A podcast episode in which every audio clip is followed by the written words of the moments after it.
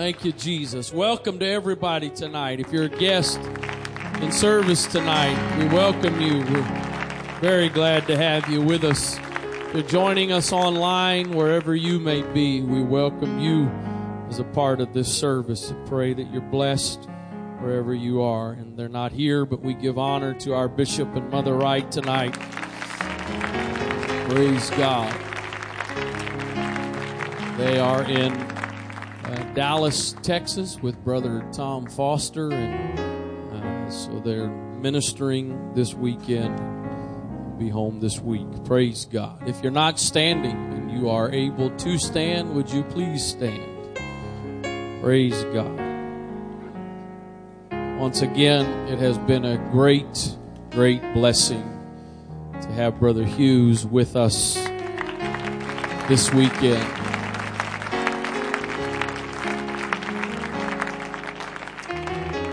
I am so thankful.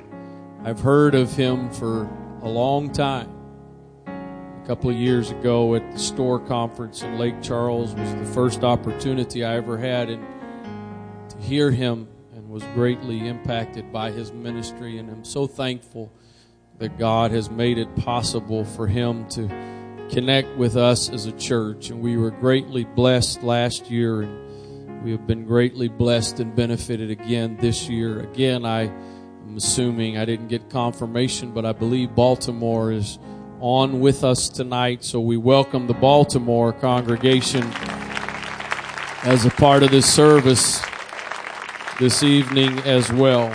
So, Brother Hughes, thank you for your ministry. Thank you for being with us and come and share what the Lord has for us tonight.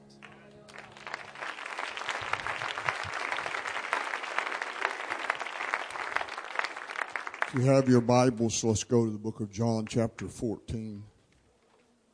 I'll begin reading in verse 1. John chapter 14.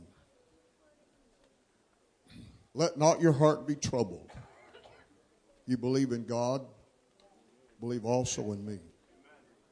In my Father's house are many mansions. If it were not so, I would have told you, I go to prepare a place for you.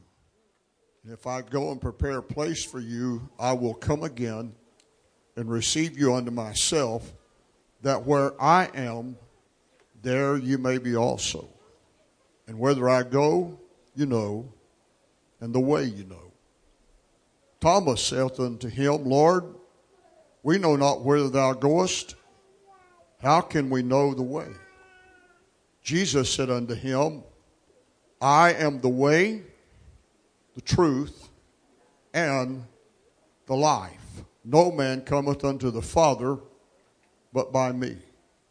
If you had known me, you should have known my Father also, and from henceforth you know him and have seen him. Philip said unto him, Lord, show us the Father, and it sufficeth us. Jesus said unto him, Have I been so long time with you, and yet hast thou not known me, Philip?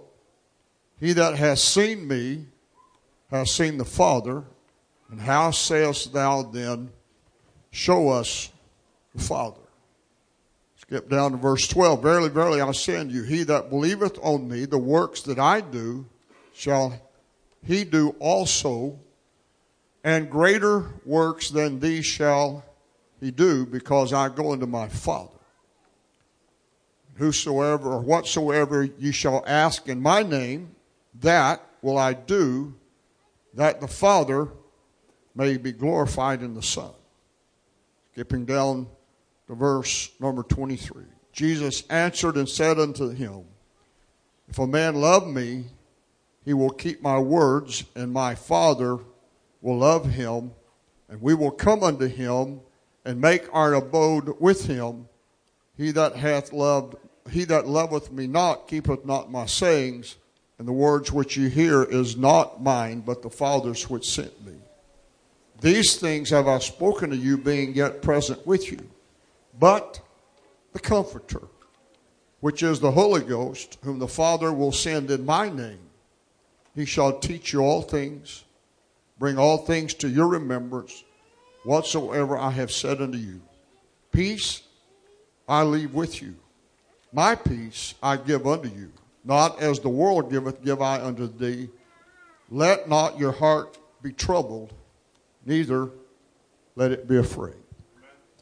And for a few moments tonight, I want to preach to you about the power of the Holy Ghost. The Lord bless you. You may be seated. Before I begin tonight, uh, let me say what an incredible honor it has been to be here this weekend.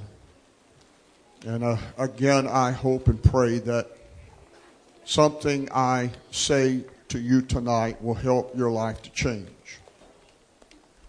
I rarely preach this sermon.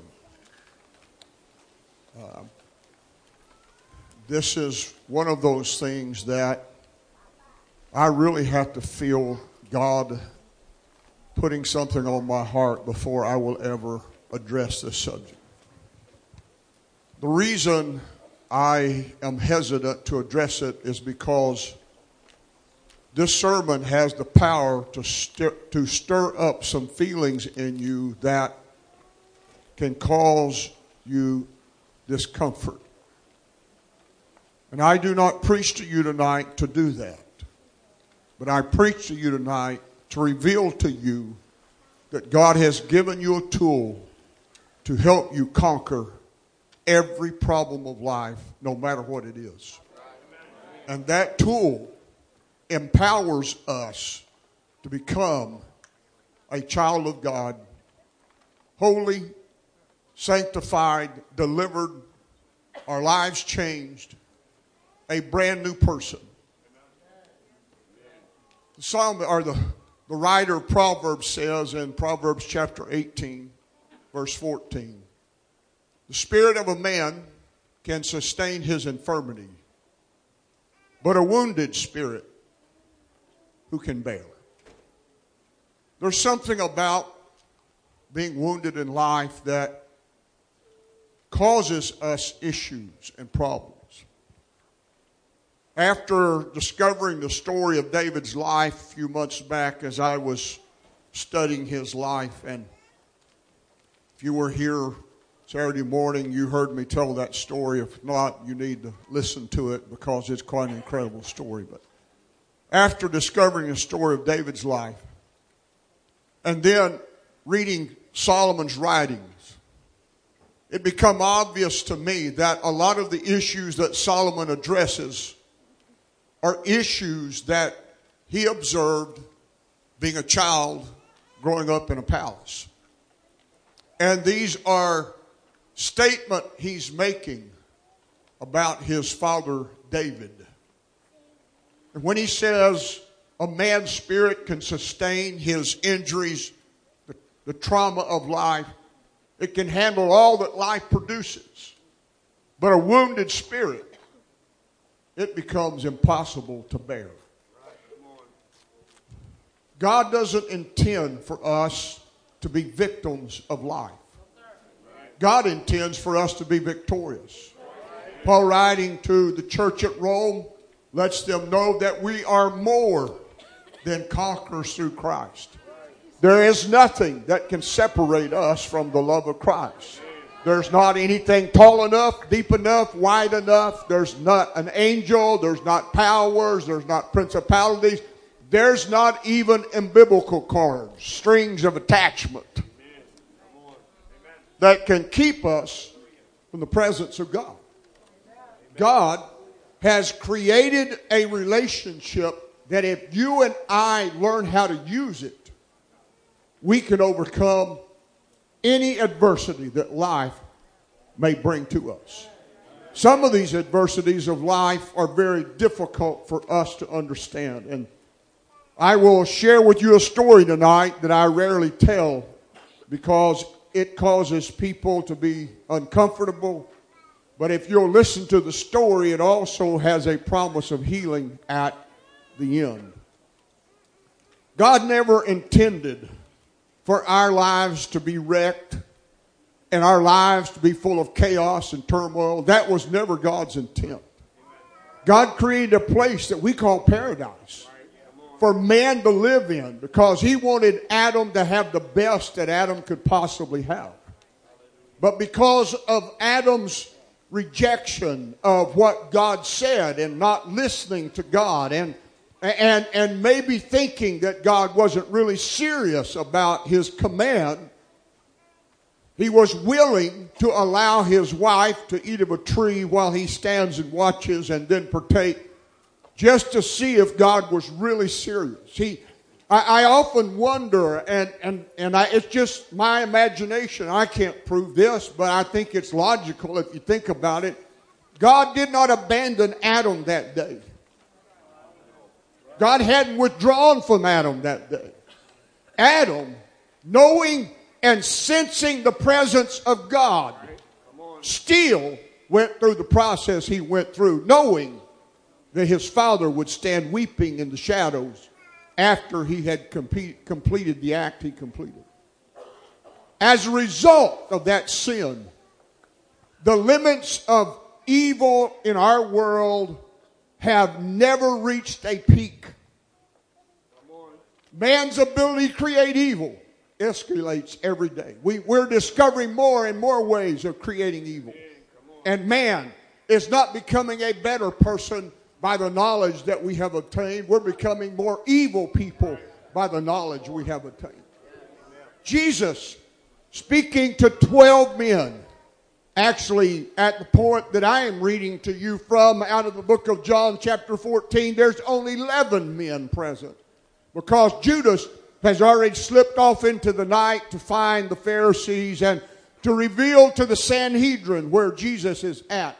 So Jesus has 11 men left in that Paschal celebration that night as they are celebrating the Passover and, and talking about deliverance and how God brought them out of Egypt and the, the, the symbol that was, the type that would be to this new covenant that he is bringing, this new relationship that he's going to share with them and, and, and this new deliverance that's here.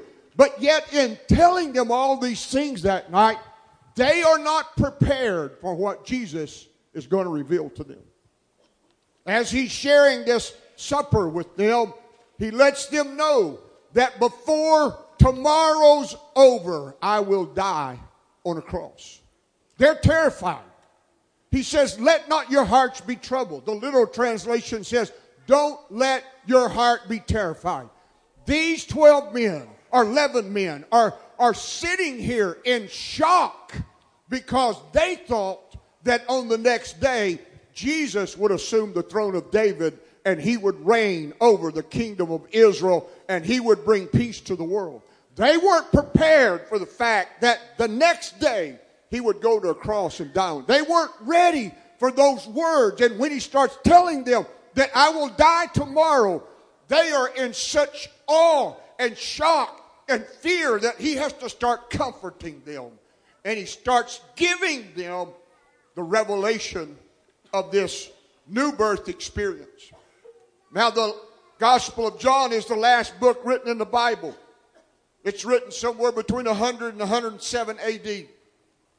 John about to step into the next world and realizing that his life will be over shortly, realizes that there are some messages the New Testament church needs that if he doesn't write, they will not be equipped to fight the battles that will come in the future. So there's information that needs to be shared with the church that has not been shared up to this time. And so he, with pen in hand, begins to write information about Jesus to help us understand who he really was. Matthew traces the lineage of Jesus back to Abraham. Luke traces the lineage of Jesus back to Adam.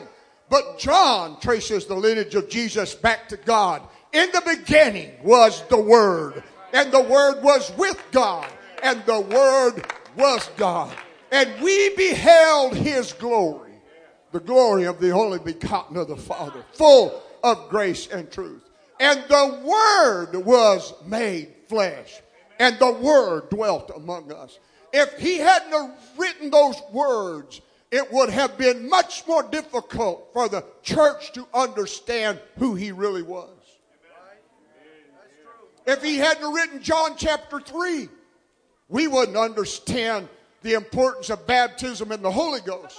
because we needed that message as well. Now he's writing to let us know that the 11 men that he had trained for three years didn't have a clue what he was doing at the end. They had heard, but they let their preconceived ideas trap them into thinking this is not really what it's all about. This is about a kingdom. We're going to get to reign. There's going to be generals in this army. I, some want to sit on the right, some on the left. Some want to be more important than others. And, and in Jerusalem tomorrow, Jesus will assume the throne. That's not going to happen. Death will happen the next day. And as he comforts them that evening, he reveals to them the Holy Ghost and the purpose of the Holy Ghost in the church. He reveals to them that if I go away in my father's house, there are many mansions. Now, I remember a song that was sang as, as a kid in church about building me a cabin in the corner of Gloryland. I want to tell you tonight that scripture does not say that there are cabins or palaces in heaven.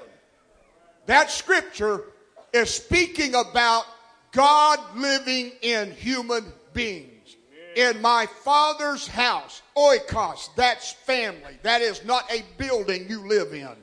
In my father's family, there are going to be multiple dwelling places. There's one tabernacle in Jerusalem, but there's going to come a day where your body has become the tabernacle of the Holy Ghost. And your body will house the Spirit of God as God comes to live inside of you. And when that day arrives, you will understand when I say that the Father is in me, then you'll understand that the Father's going to be in you just like He is in me. You're going to understand the infilling of the Holy Ghost when that day comes. You don't understand it right now, but let me give you some comfort. I am not going to leave you orphans. I will not leave you comfortless. I am preparing a life for you that when you enter it, I am going to empower you to do things greater than I've ever done in my life. I'm going to empower you to perform feats I haven't performed. I'm going to help you conquer things I didn't conquer. I'm going to give you power to tread on scorpions. I'm going to give you power to change your world. I'm going to give you power to walk into whatever environment you're in and change it just by your presence of being there.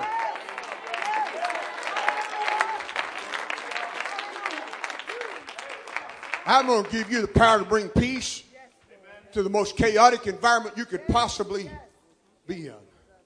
See, the Holy Ghost, the word comforter that's used here is parakletos. Par is a preposition, kletos is a noun. It's an actually legal term.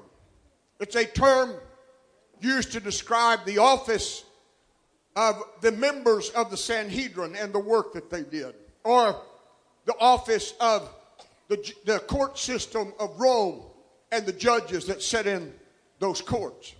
It's the office or role of a mediator or one who is called in to give witness in difficult circumstances. It's it's one who comforts the feeble heart. But the greatest definition is it's the lawyer that will defend you when you're in trouble. I'm going to place inside of you a comforter. And that comforter will give you the power to argue and defend yourself and to present evidence that will prove you are not guilty, no matter what the circumstance is. I'll place that inside of you. I'll equip you with my blood so that you can erase all your sin issues. I'll give you power to change anything in life. This is what I'm going to do for you. They still were not understanding what he said. And after that next morning in his death on the cross, those 11 men scattered. And seven of them quit and went home. See, it's John chapter 21 that tells us that seven backslid and went back to their old lifestyle. Peter said, I'm going fishing. And along with Peter was James and John. And out of that group, five more showed up to go fishing with Peter because they thought it's over. There's no use. We, we did everything we're supposed to do. And now he's dead. And now there's absolutely no hope for our lives. So they all went home fishing. Jesus has to show up on the shore of Galilee that night while they're fishing, and he calls to them across the water Have you caught any fish? No. Cast your net on the other side. Not even realizing it's the voice of Jesus. The, the, the turmoil and the grief in their life was so powerful, they couldn't even recognize who Jesus is. Things can happen to you in life that can cause you to lose your ability to hear the voice of God. There can be some things that are so painful that it causes you not to even recognize that Jesus is actually there with you. I've asked, I've had people ask me a question many times why God let this happen? Or how could God let this happen? If you say God loves me, then why did God allow this horrible event to happen in my life? God doesn't allow things to happen to us. Human beings choose to be evil. Humans choose to do bad things to other humans. Humans wreck other humans' lives. They do that by choice. Jesus showed up on shore of Galilee and began to talk to them. And, and after the breakfast of fish that he prepared for them, and he convinced Peter that this is not over, your life's not a wreck, and you didn't mess up so bad that your life can't change. Now, Peter could go back to the upper room and wait for the infilling of the Holy Ghost in the book of Acts. And when the day of Pentecost came, then he could stand and preach the message of Pentecost. Repent and be baptized, every one of you, in the name of Jesus Christ for the remission of sin. And you shall receive the gift of the Holy Ghost. When the Holy Ghost comes in my life, it does not take over my life. It simply becomes the power and authority living in me to give me the power to do whatever I choose to do in my life. It gives me the power to change. It gives me the power to be different. It empowers me to do whatever I choose to do, but I've got to choose to participate. See, God can't walk into your life and just start ripping things out and taking things out of you that He knows are damaging to your life. He can't remove those things from you. If He tries to remove them, He will damage you. He can't remove things that hurt or, or, or events that have happened that cause us incredible. He can't do that. He has to wait until we get to the point that we can open the door to our lives and invite Him in. To the church in Revelations, that He said, You make me sick, and I want to spew you out of my mouth. I want to vomit you out of you. Make me, I, you're, you disgust me so much. I just want to spew you out to that church, he said, Behold, I stand at the door and knock. If any man hear my voice and let me in, I will come in and sup with him and he with me. You see, it doesn't matter how despicable you become, he's still going to be at the door knocking. And when you finally recognize that he's at that door knocking and you invite him in, then he can empower you to change. He'll never tear the door off your life. He's not going to tear it down. There'll be no crowbar. There's no battering ram. He's going to wait until you open it. And when you open it and invite him in, change can start happening. Now, I understand that God created us with some incredible abilities that often take over our lives and become hindrances to our recovery. It's in us. Part of that nature God gave us to survive. There are things that can happen in your life that can last a lifetime unless you allow God to help you remove it from your life. You'll go to your grave with it. It'll destroy the people around you. It'll cause all kinds of chaos until you're willing to turn it loose. And I've discovered working with people that some of these horrible things are defining points in people's lives. And once they've happened, they think that that's all there is to themselves. And that's all they'll ever be. Because that event becomes the defining point of who they are. And then it dictates their life from that moment present. It doesn't matter how powerful the church is. It doesn't matter how much the Spirit of God is moving in a congregation. That message of, uh, of life and what life has taught can become so powerful that they just simply believe it's for everybody else and not me. I can't ever be any different. I'll never be any better. I'll always be like this. And that's a lie. That's what the devil wants you to believe about your life. That is not what God has decided or defined or determined. God has determined that your life can be whole, totally complete, delivered, set free. Have you ever noticed how many songs we sing about breaking chains? Everybody notice that? See, that's at the forefront of everybody's mind, which indicates there's a lot of bound people. Come on. I can't read your mind. I have no clue what you think. I really don't want to know what you think. And I have begged God to never tell me. I don't want a word of knowledge or word of wisdom. I don't want God speaking in my mind about behaviors you committed. I, I, I know enough. I don't need any more. I, I can't read. I have no clue what's going on in your life. But I have been trained to read your face. Because your face says everything about you. Your face says you're happy or you're sad. Your face says I'm listening or I'm not listening. Your face says I don't like what he's saying. See, it doesn't take a rocket scientist to figure out that I'm irritating. And, and I can just watch the change on face and realize that, you know what, that, I just hit a nerve. And when I see that expression, that's usually where I park for a little while, if you haven't figured that out.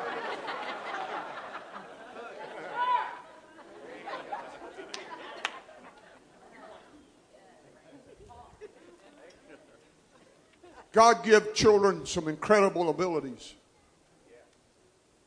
When their little minds cannot understand the trauma that's happening around them, God has given them powers to escape to another world where they're not even present, where all the pain and suffering is going on. Several years ago, I was at our camp meeting in Texas, and this would have been middle 90s, 94, 95, and uh, maybe in 93. I was standing at the front service after altar call, our auditorium there in Texas. It seats almost 10,000 people. It's 300 foot wide, 200 foot long, or 250 foot long, massive building. Platform is bigger than this, your auditorium. It's huge. And, and around the side, I mean, there's all altar all the way around, and I'm, I'm standing around, around to the side. And pastor walks up to me and says, Brother Hughes, can I talk to you for a moment? I said, Sure. So we walk over around kind of out of the way, and he said, Brother Hughes, I got a family in my life, in my church that I really need for you to help. I said, Okay. Uh, what's what's the problem? He said, Well, I really don't know all the problem, uh, but you you they they need help. I can't help them. I've done all I know how to do, and we're getting nowhere. And the problems are escalating and it's getting worse every day. So, would you mind talking to this family? I said, Sure, Brother McLean, I'll be glad to talk to them. And so, I get a phone call the next week, and there's a family on the telephone, and they set up an appointment. At that time, I was uh, part of Brother Kilgore's staff, and so I was using a church office there. And I get to church that night, and uh, these couple, this couple comes in, and I, I recognize the young man uh, because I had taught him in our Christian school. I didn't recognize his wife, little bitty lady, not even five foot tall. she weighed, if, if she was soaking wet, she weighed 90 pounds. She's a tiny little thing. Just a petite, tiny little lady. They walk in. Now he's, he's, he's a moose. He's about six foot two, probably weighs 300 plus pounds. He's, he's huge. And here's this little lady and this huge giant standing here. And they come in and he sits down the chair and the, the desk I'm sitting at is L shaped. It has a credenza on top of the L shape on this part of the desk on the left side. And that bookcase went all the way out to the front of the desk. When she sits down in her chair, she just slid it back against the wall and leaned back. I, I can't even see her. She disappeared. I know she's in the room, but I can't see her at all. So we talk for about an hour. When the hour's up and they start to leave, the husband on the way out said, Brother Hughes, um, I think it would probably work better if you talk to us separately. I said, okay, I can do that. So the next week they came and he came in first and he sat down. He said, Now, Brother Hughes, I'm going to tell you some things about my wife that she will not be able to tell you, and I don't know how long it will take before she'll ever tell you what I'm going to tell you right now. But my wife grew up in an incredibly violent family. He said she has marks on her back from being beaten with a whip that makes it look like a spider web. She's been beaten so many times, the scars are so bad that her entire back is just one massive scar. He said, I don't know the terror she's lived in, but just from the little bit I know, that terror she's lived with has been incredible. Her mom and dad are backslidden Pentecostals that had the Holy Ghost at one time. And when they backslid, dad become an alcoholic.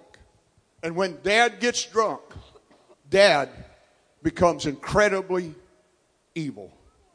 And in his drunken stupor, does all kinds of horrible things to his family, to his wife, to all the children. There were seven of them. All of them have suffered the same thing from dad in his violence when he's drunk. It took the lady almost nine months before she ever trusted me enough to tell me her story. When I heard her story, I was so shocked. I've I've lived an incredibly sheltered life. I, my brain cannot comprehend how a man could do any of these things to his children. That don't compute in my brain. I, I, I don't understand how parents can be so evil that they would torment and torture and, and wound their children to such an extent that their bodies carry scars for the rest of their life. I can't, I don't understand that. When I tell you he was evil, that is a kind statement of that man. One of his daughters had a child by him that is so deformed it is in a mental institution. And when the child was born, that daughter lost her mind and is in the same institution that the child is in as of today. He not only was evil, he documented everything he did. He took photographs. At 18 years of age, her older sister presented her with a book of all the pictures of what dad had done to her as a child. She brought it to one of the sessions and laid it on the table and opened it up. And it's a chronological, date stamped picture of all the events that happened in her life. The first one started at six weeks. She's next to the youngest. Mother was nursing her child. Dad comes in drunk, goes into a rage and starts screaming, You love her more than you love me, and beat her until she was unconscious, broke her jaw. Then wrapped that child up, placed mom on a couch. The child's laying beside mother, not even in mother's lap. The child is wrapped in a blanket laying beside mother, and mother st- sitting there with her hands crossed, staring straight ahead, not looking at camera, and her jaws hanging over the side from where it's broken. She said, Brother Hughes, there were times in my life that the evil was so horrible, I didn't know if I would survive. When she was six years of age, the local Pentecostal church started sending a Sunday school bus into her neighborhood. They lived right out at the edge of town, just out of the city limits. They lived on several acres of land, so they were isolated from everybody. But somehow somebody found this little house with seven little kids, and they started knocking on the door, inviting them to church. And she went to church on that Sunday school bus, and mom and dad let them go. And that became her escape out of her world on a weekly basis. She started begging the Sunday school driver, take me home last. After a little while, all the other family quit going and riding the bus, but she kept riding that bus to Sunday school every Sunday morning. And the bus driver would take all the other children home, and then she'd get home last. At 12 years of age, in a Sunday school class on a Sunday morning, the Sunday school teacher taught her about the Holy Ghost. And in Sunday school class that Sunday morning, she said, Teacher, do you think Jesus would love me enough to give me the Holy Ghost? And the teacher said, Yes, God loves you as much as anybody else. Well, I want it. And in the next few moments in that Sunday school class, she received the baptism of the Holy Ghost and began to speak in other tongues as the Spirit gave the utterance. She went home that Sunday afternoon to tell mom and dad, I got the Holy Ghost, mom, I got the Holy Ghost. And mom and dad are backslidden Pentecostals, and mom's bitter about the church she came out of. And mom said, There's no child of mine going to be Pentecostal. You're never going back to that church. And dad said, You're not the boss of this house. I'm the boss of this house. And if she wants to go to church, she can go to church, and you're going to say a thing about it. She's free to go to church. So that night she got baptized. Over the next five years of her life, she was allowed to go to church, or four years of her life, she was allowed to go to church every Sunday morning and Sunday night. Actually, the pastor started coming by and picking her up, he and his wife, taking this little lady to church. And church was her escape. One Sunday night after service, she walks into her home to discover her dad's in one of his drunken rages. And he's beat everybody in the house. The older kids are moved out, they're gone. It's just her and her little brother that's there at this point. And he starts beating her until she's unconscious. He grabbed her by the hair of the head and he beat her face against the telephone until he broke it, screaming, Call the preacher now. See if God can take you out of my hands. You will be mine the rest of your life. You're never leaving this house, and you're never going back to church again. She called her pastor the next day and said, Pastor, what do I do? Not knowing any of the problems at home because she'd never mentioned it to anybody. The pastor said, The Bible says to honor thy father and mother. So you got to do what mom and dad says. If they say you can't come, then you won't be able, you're going to have to, you're under their roof. You're going to have to obey what mom and dad said. She said, okay, but what am I going to do? He said, I'm going to pray, and God's going to be with you, and you'll know that He's there. A couple of weeks later, she called him back and said, Pastor, can you get me the key to the church? I have Friday afternoons free, and I'd like to walk to church on Friday afternoon, and I'll become the janitor. I'll keep the church clean from now on. So he took her key to the church at to school, and she carried it in her pocket. Every Friday afternoon, she'd leave school about 12 o'clock. She graduated valedictorian of her high school. She had already finished all of her classes before she was in the 10th grade and was just taking electives from then on. So uh, she was able to take the afternoon off. And so she had walked to church on Friday afternoon and she'd clean the church. After she got through cleaning the church, she'd get a hymnal and she'd go stand behind the pulpit and she'd open the hymnal and she'd find a song and she'd sing. Then after she had sang several songs from the hymnal, she'd get the Bible out and open it. She said, All I did was just read the Bible. And after I'd finished reading the Bible, then I'd close the Bible and then I'd go down front to the altar and I'd worship and pray for a while and then I'd go back to school. She said, Brother Hughes, there come a point where things were so horrible, I didn't think I could go another day. I said, God, if you're really real, you got to let me know you know where I'm at, and you got to let me know you know what I'm living in. I need you to show me you know what's going on in my life. That night, she went to bed. About 2 o'clock in the morning, she awakened to a presence in her room, and she was terrified. And she started becoming uncomfortable because she knew there was something there, but she didn't know what it was.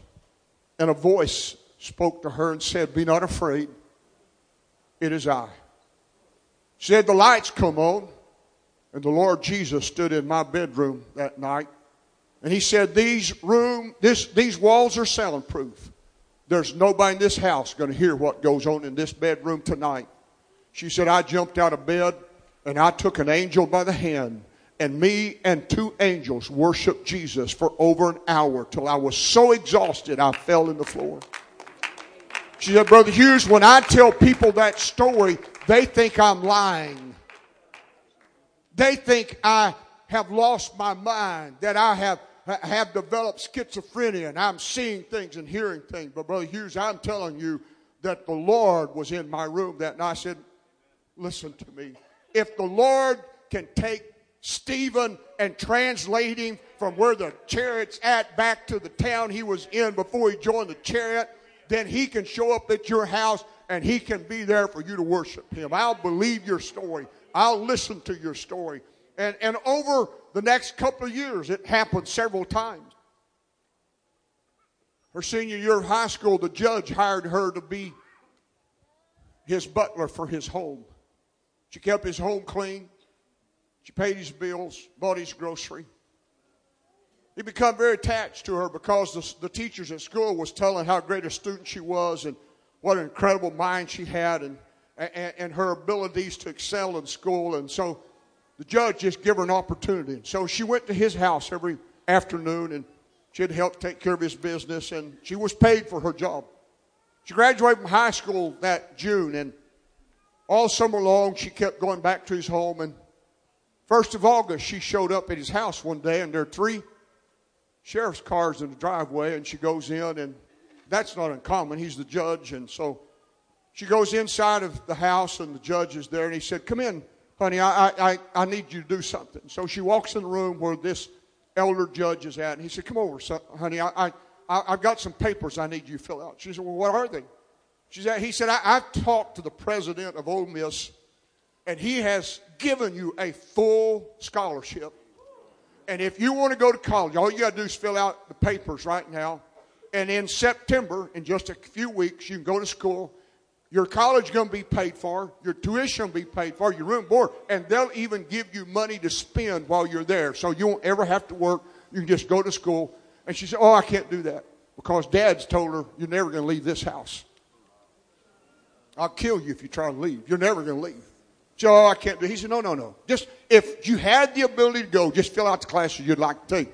You're getting the register for everybody else, so you got to pick of any class you want to take. So whatever you want, choose. And you have the best classes with the best teachers, and, and just pick them out.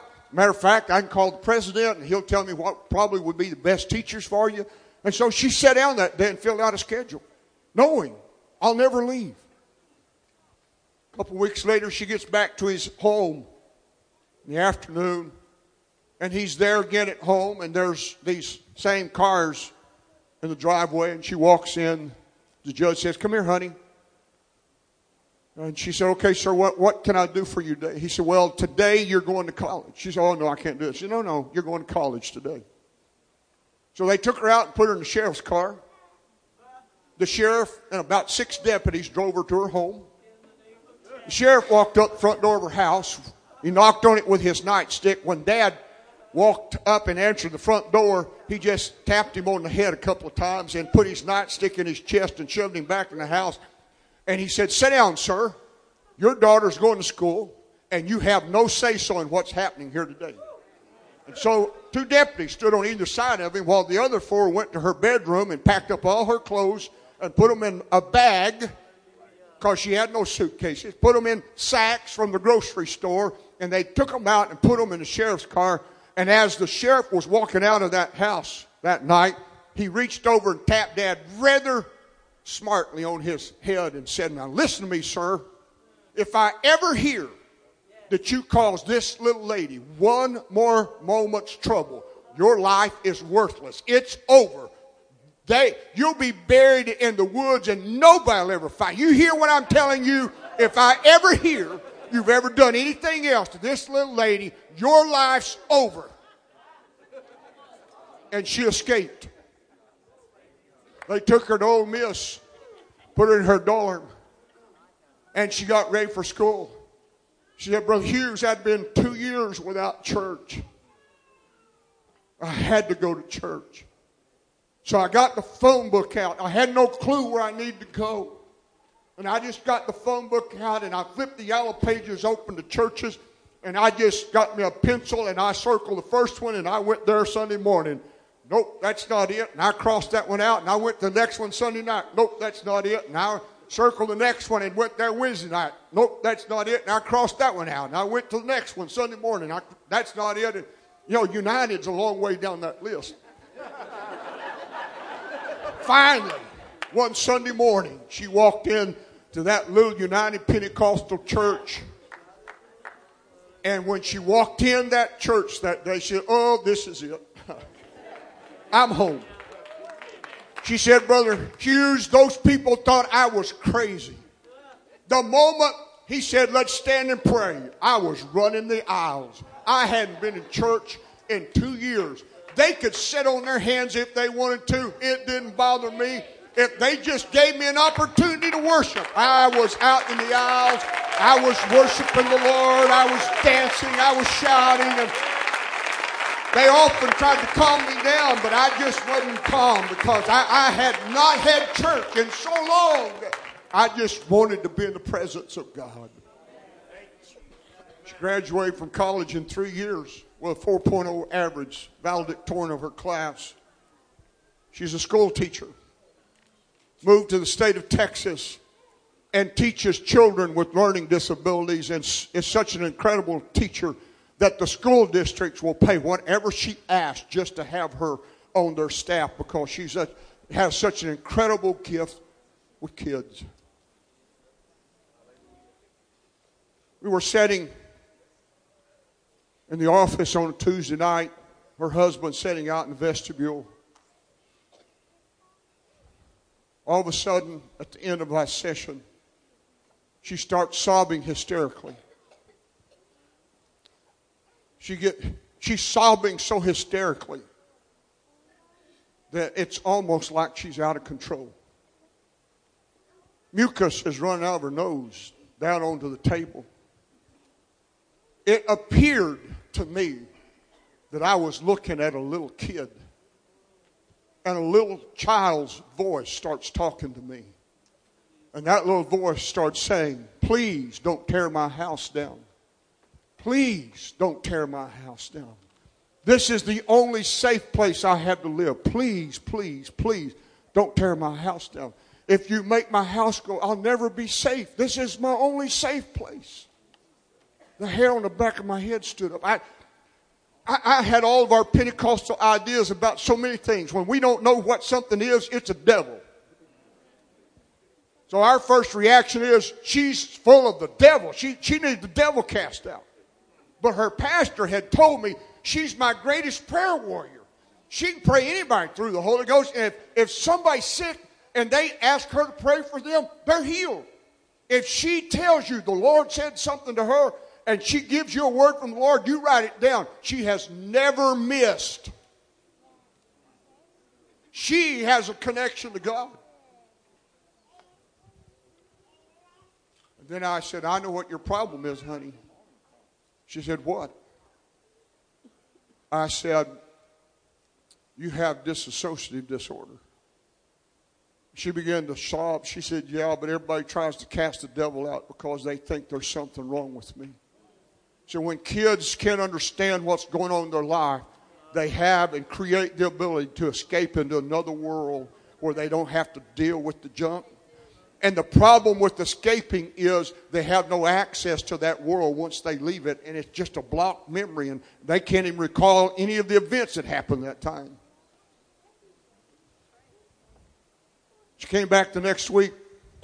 She said, Brother Hughes, I was praying, and the Lord said the answer to my problem is found in the book of Romans. And if you'll go read Romans chapter 8, you'll find out how to help me. It's okay?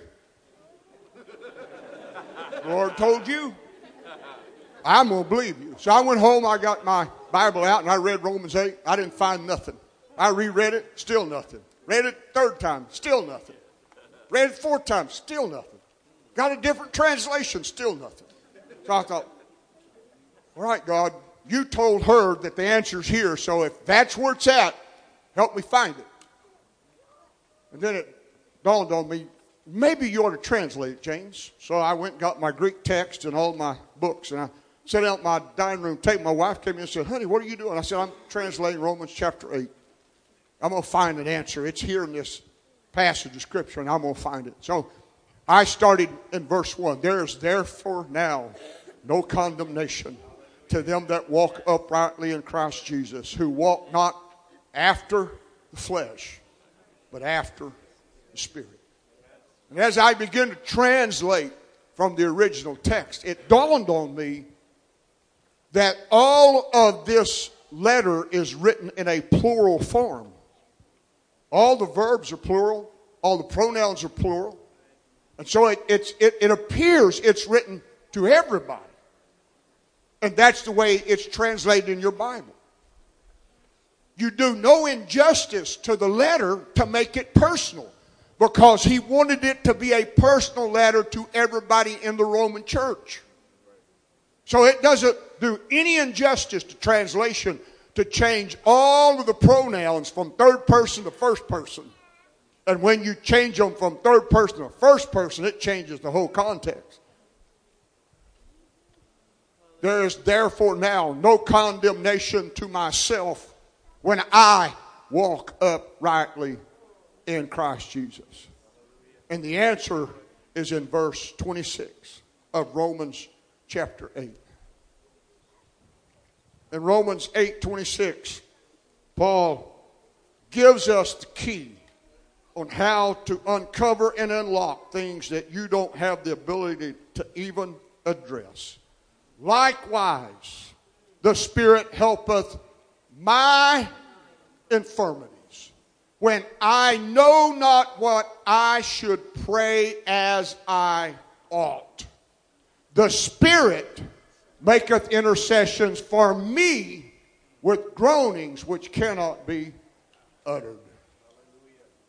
The Holy Ghost is God's tool to help you unlock every secret of your life and to heal from every condition that was produced in your life.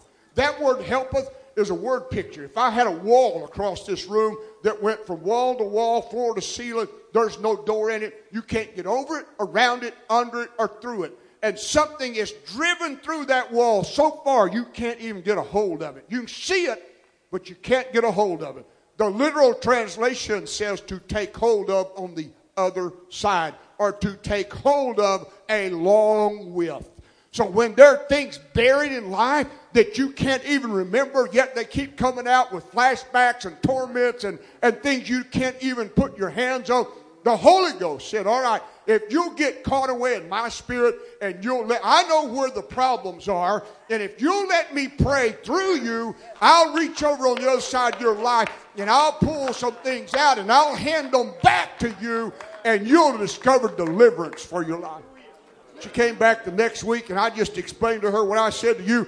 Her face lit up like a light bulb. She said, Oh, I've been doing that for a long time, just didn't know what I was doing. This problem is over tomorrow. I'll hire a babysitter. I'm going to go to church. And I'll stay there as long as it takes to get all this junk out of my life. So I saw her the next week. She come in with a smile on her face. She said, Brother Hughes, it worked. It worked. You're right. That's the answer. So what'd you do? She said, I had her babysitter. I went to church. I spent about five hours in intercessory prayer. And when I walked out of there, I can give you my history from back at two years of age all the way up to where I am right now. There's no blanks in my memory. There's no walls that are keeping me from remembering things. God gave me my life back, and I forgave all those events that happened to me.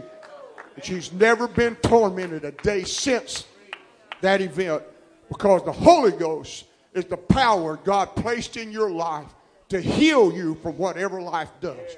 God can't keep people from doing things to you, but God said, if you'll just let me and you'll learn how to escape into my world and you'll learn how to pray in my world, then I will be able to take hold of some things in your life that you can't even remember. And I'll just pull them out and the wound will heal and you'll never have a problem with this event one more day in your life.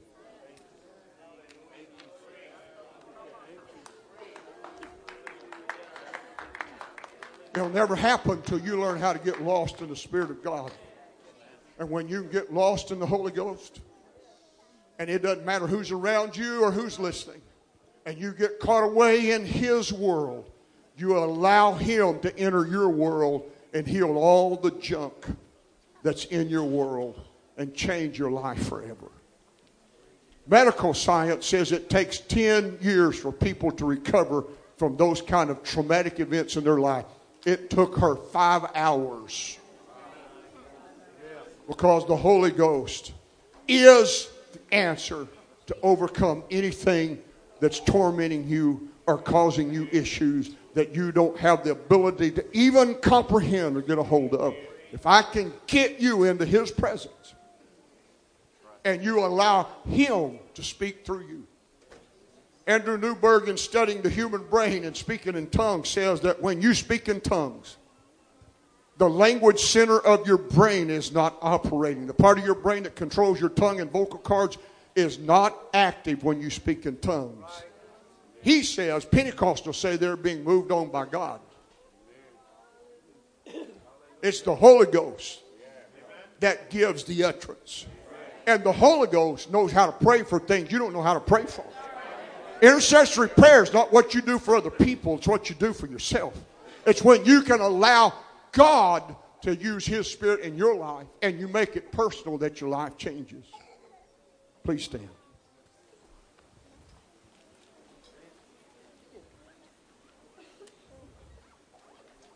Gracious Father, thank you for creating this incredibly safe place that I can come to where when I get lost in your world and I get lost in your presence, you then have the ability to walk into my world and bring healing to all the chaos that has happened in my world. God, I pray tonight that that heart that has been bruised and wounded and injured by life, that spirit that has suffered an incredible abuse, I pray tonight that they wouldn't be afraid to become vulnerable in your presence. Even though they may think they can't survive without this world to live in, they wouldn't know how to be whole. That is not true because you do all things well and you heal all manner of disease and you heal the heart and the mind and you give us a new mind and a new heart and a new relationship. That can't happen until I can learn how to get lost in your world, in your presence, in your spirit, and allow your spirit to speak through me as it speaks about and prays for the things of my life that I have no idea need to be prayed for. God, I pray tonight that your gentle spirit would invade this place that we wouldn't be afraid to open our hearts and let some of those issues go that seems to torment us and cause such incredible trauma. I, I pray, Lord, that we'd feel safe enough to invite you in and say, Jesus, take me by the hand Walk with me through the corridors of my mind to all those doors that are locked that I have trouble opening. Memories that keep getting blocked that I, I don't have access to. Lord, would you stand there and hold my hand? Would you reach over on the other side and would you pull out whatever that wound was or injury that's been lodged in my spirit? And would you give it back to me so that I can forgive it and release it and let it go so that my life can be whole? In the name of Jesus. In the name of Jesus. So be it. In Jesus' name. In Jesus' name. In Jesus' name. In Jesus' name. The healer is in the house. If your mind is tormented tonight, I invite you to come to these altars. I invite you into His presence. I invite you to get lost in His Spirit. When you get lost in that presence, there is nothing that God cannot do for you at that moment because you've entered His world and then you have invited Him into your world. But when the two worlds meet, it allows Him to bring total and complete healing to the mind in a way that we would think wouldn't even be possible. He's here tonight. Would you respond to what you're feeling? Don't be afraid. If, if you need to leave and be excused, I release you to go. But if you stay here tonight, I want you to create an atmosphere of praise because God desires to do some incredible things in some people's lives. There, there's some people going to walk away from this place tonight with their lives totally changed. They'll never be tormented. There'll never be another flashback. There'll never be another memory. There'll never be another day of torment in their life because they're going to walk away healed because the power of God is in this place. The power of God is in this place tonight. His Spirit is walking among us. And if you'll open your heart and you'll invite Him in, I promise you that He'll walk into your heart. He'll walk into your life and you'll walk away transformed tonight by the power of His Spirit. In the name of Jesus, in the name of Jesus, gracious Father, we worship you today. We thank you today, Jesus. I worship you, Jesus. I worship you, Jesus. I worship you, Jesus.